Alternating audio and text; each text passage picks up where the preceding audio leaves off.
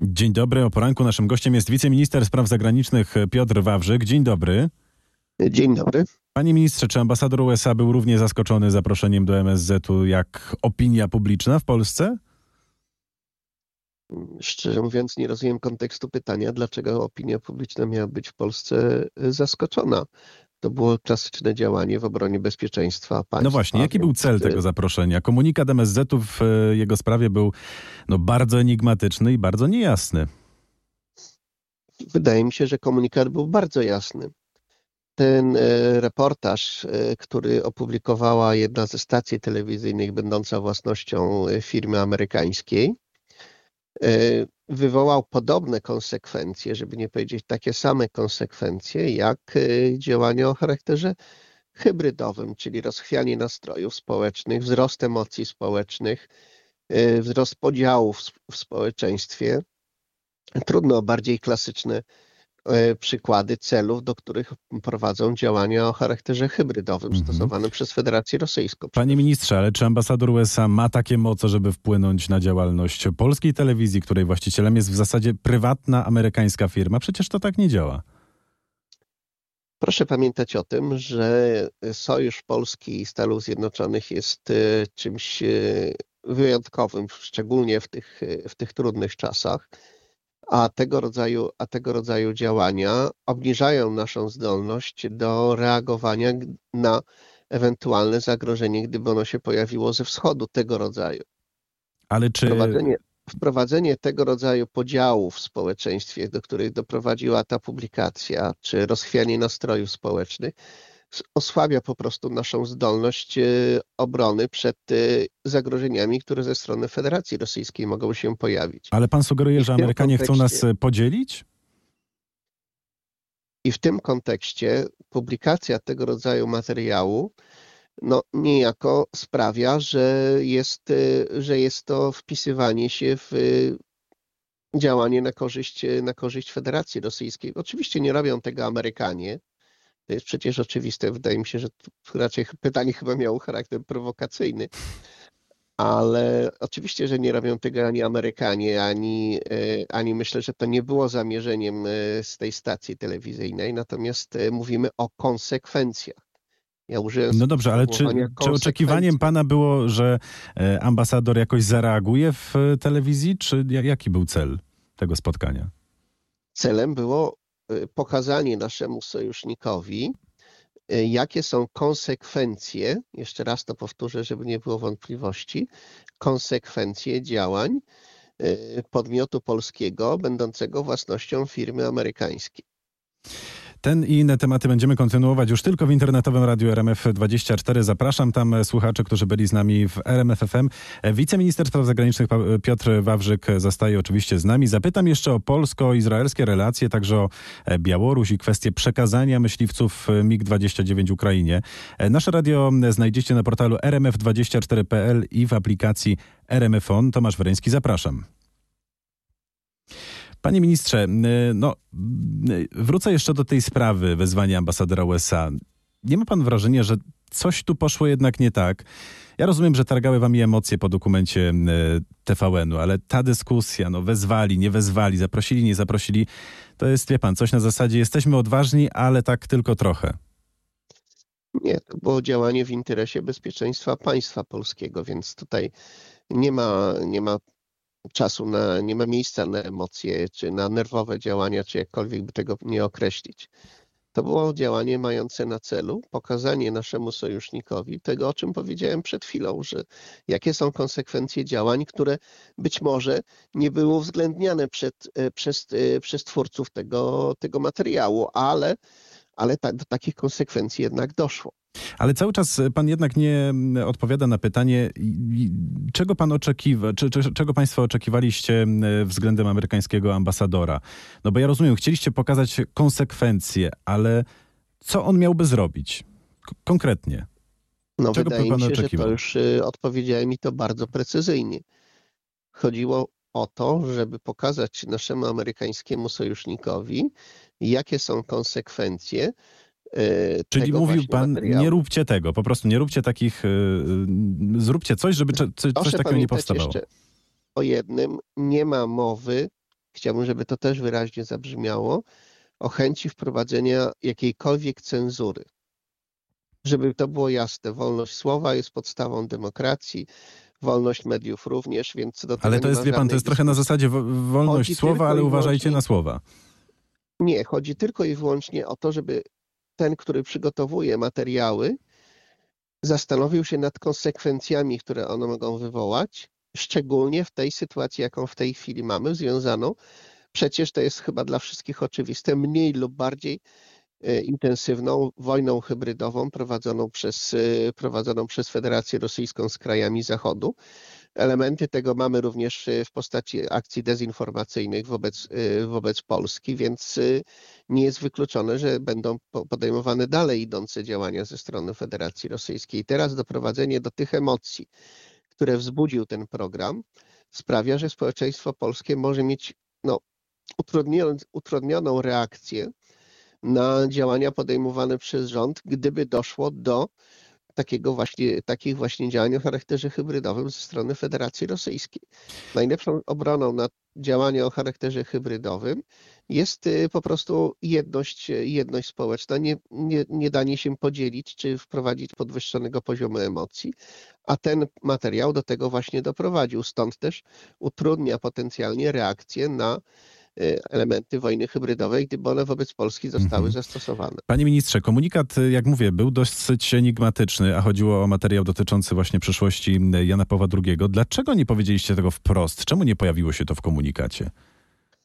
No chyba była mowa o tym, że... Była y, mowa o działalności jednej ze stacji. No to wie pan, równie dobrze każdej stacji mogło A to dalszy dotyczyć. ciąg mógłby pan przeczytać? No dalszego ciągu nie pamiętam. Co było dalej? No właśnie, między innymi to, o czym powiedziałem. No dobrze, czy planujecie jakieś dalsze kroki w tej sprawie? Czy to już jakby ten, ta wizyta ambasadora jakby kończy sprawę? Proszę pamiętać, że bardzo wiele zależy od y, dalszego stanu nastrojów społecznych. To jest w tej chwili kluczowe. Wiceminister Spraw Zagranicznych Piotr Wawrzyk w Radiu RMF24. Panie ministrze, to jak będzie z tymi myśliwcami dla Ukrainy? Teraz jest mowa o migach 29. Jeżeli będzie taka, jeżeli będzie taka potrzeba, to oczywiście jesteśmy skłonni to, y, skłonni to uczynić zgodnie z tym, co zapowiedział y, pan prezydent Andrzej Duda. Ale czy tworzy się jakaś koalicja w sprawie przekazania Ukrainie myśliwców? To jest, y, to jest najbardziej optymalne rozwiązanie. Gdyby pojawiło się takie, takie zapotrzebowanie, to oczywiście jesteśmy w, skłonni w takiej koalicji uczestniczyć, czy ją współtworzyć, jakbyśmy tego nie nazwali. Najważniejsza jest jednak y, w tych przypadkach zawsze jedność sojusznicza, żeby to nie była reakcja ze strony jednego, czy dwóch, czy trzech krajów, a żeby to była cała koalicja, tak jak to pan określił, podobnie jak to było przy tak zwanej koalicji czołgowej. Mhm. A ile Polska może przekazać tych myśliwców? Czy jest jakaś konkretna liczba? To już myślę jest bardziej pytanie do Ministerstwa Obrony Narodowej. Mhm. A kto jeszcze deklaruje możliwość e, przekazania m, no, tych pewnie poradzieckich myśliwców? Myślę, że to jest jeszcze kwestia otwarta i poczekajmy jeszcze chwilę. Mhm. Panie ministrze, a czy będzie polska kandydatura na szefa NATO? No tu przewija się nazwisko, przewija się Aleksander Kwaśniewski. Aleksander Kwaśniewski jest y, osobą, która jest, y, była właściwie bardzo aktywna przy tak zwanym pierwszym, y, przy tak zwanym pierwszym Majdanie Ukraińskim. I w tej sytuacji, jaka, jaka jest w tej chwili, być może, być może jest, być może jest osobą, był, przepraszam, wtedy osobą popularną na Ukrainie, ale wydaje się, że w tej chwili już, już tak nie jest. W związku z tym nie wydaje mi się, żeby to była kandydatura, która poważnie jest rozważana. Raczej bym to traktował w kategorii kandydatury medialnej. Mhm. A gdyby się jednak e, tak okazało, że, że Aleksander Kwaśniewski jest na poważnie brany na szefa NATO, poparłby go pan? Poparlibyście go w MSZ na przykład? Nie wydaje mi się, żeby, żeby to była decyzja wyłącznie Ministerstwa Spraw Zagranicznych. Mhm. A czy może nasz region Europy wystawi jednego wspólnego kandydata? kandydata? Może jest taki pomysł? Czy są takie czy rozmowy? W Polsce czy w innych krajach regionu jest szereg polityków, y, którzy mogliby wystąpić y, i kandydować y, na to stanowisko. I myślę, że jest czas już na przedstawiciela te, naszego regionu na tak wysokim stanowisku w Sojuszu Północnoatlantyckim, szczególnie w tym czasie. Mhm. A czy w Polsce widzi pan jakiegoś kandydata? Jeżeli nie Aleksander Tego rodzaju wybory mają to do siebie, że czym później, czym później się mówi o danym kandydacie, tym ma większe szanse na wybór. Mhm. No dobrze, zobaczymy w takim razie w y, przyszłości, jak to będzie wyglądać. Panie ministrze, a co dalej z polsko-białoruską granicą? Czy rozważacie całkowite zamknięcie tej granicy? W tej chwili zamknięte są y, konkretne przejścia graniczne decyzją ministra spraw wewnętrznych i administracji. Motywowane z jednej strony względami bezpieczeństwa państwa, ale z drugiej strony jest to nasza reakcja na skandaliczną działalność sądów y, i aparatu państwowego Białorusi wobec y, polskiej mniejszości w, mhm. w tym kraju. A czy zamknięcie całkowite wchodzi w grę? Żadna opcja nie jest wykluczona ale to wszystko zależy od tego, jak rozwinie się sytuacja na, e, na Białorusi. No ostatnio wyroki zasądzono mm, białoruskim opozycjonistom Pawłowi Łatuszce i e, Swietłanie Cichanowskiej. Czy tutaj szykujecie jakąś odpowiedź, czy, czy to nie będzie tak jak po wyroku dla Andrzeja Poczobuta? No tutaj jednak sytuacja jest całkiem inna, proszę zwrócić uwagę, dlatego że te dwie osoby są na wolności, są na emigracji a pan Andrzej Poczobut po prostu jest cały czas y, w więzieniu. Jeden i drugi wyrok i trzeci jest y, równie skandaliczny. Y, natomiast w odniesieniu do tych opozycjonistów, których pan wymienił, ma charakter bardziej symboliczny, ale moim osobistym przekonaniu każdy z tych wyroków świadczy o narastającej panice reżimu Łukaszenki. Reżim się coraz bardziej boi, dlatego już sądzi nawet y, tych, których nie może dosięgnąć, y, uważając, że w ten sposób podbuduje swój autorytet y, w kraju, ale to oczywiście nic nie da, bo myślę, że dni, dni pana Łukaszenki są policzone na stanowisku prezydenta. Mhm. Ale jak... powiedziałem nie na stanowisku prezydenta, tylko na tym stanowisku, na na, na stanowisku dyktatora, to pan chciał powiedzieć. Na, stanow na stanowisku, tak, dyktatora jako, jako przywódcy państwa, który doszedł do władzy w sposób niedemokratyczny. Mhm. Ale jak rozumiem, nie macie tutaj kontaktu e, z, w sprawie na przykład, nie wiem, zdrowia Andrzeja Poczobuta, jak, jak, on, jak on się ma po prostu. A jeden z elementów, e, w których Białoruś nie przestrzega prawa międzynarodowego, dlatego że powinien być dopuszczony konsul do pana Poczobuta, a z tym mamy, a z tym mamy problem, więc e, trudno się, trudno się dziwić też e, z kolei takich naszym, takim naszym reakcjom, skoro Białoruś nie przestrzega nawet tego prawa, które sama ratyfikowała. Panie ministrze, chciałem też o Gruzję pana zapytać. Czy my jakoś naciskaliśmy na tamte władze, by ustąpiły mm, no, w sprawie prawa dotyczącego zagranicznych agentów wzorowanego na Rosji?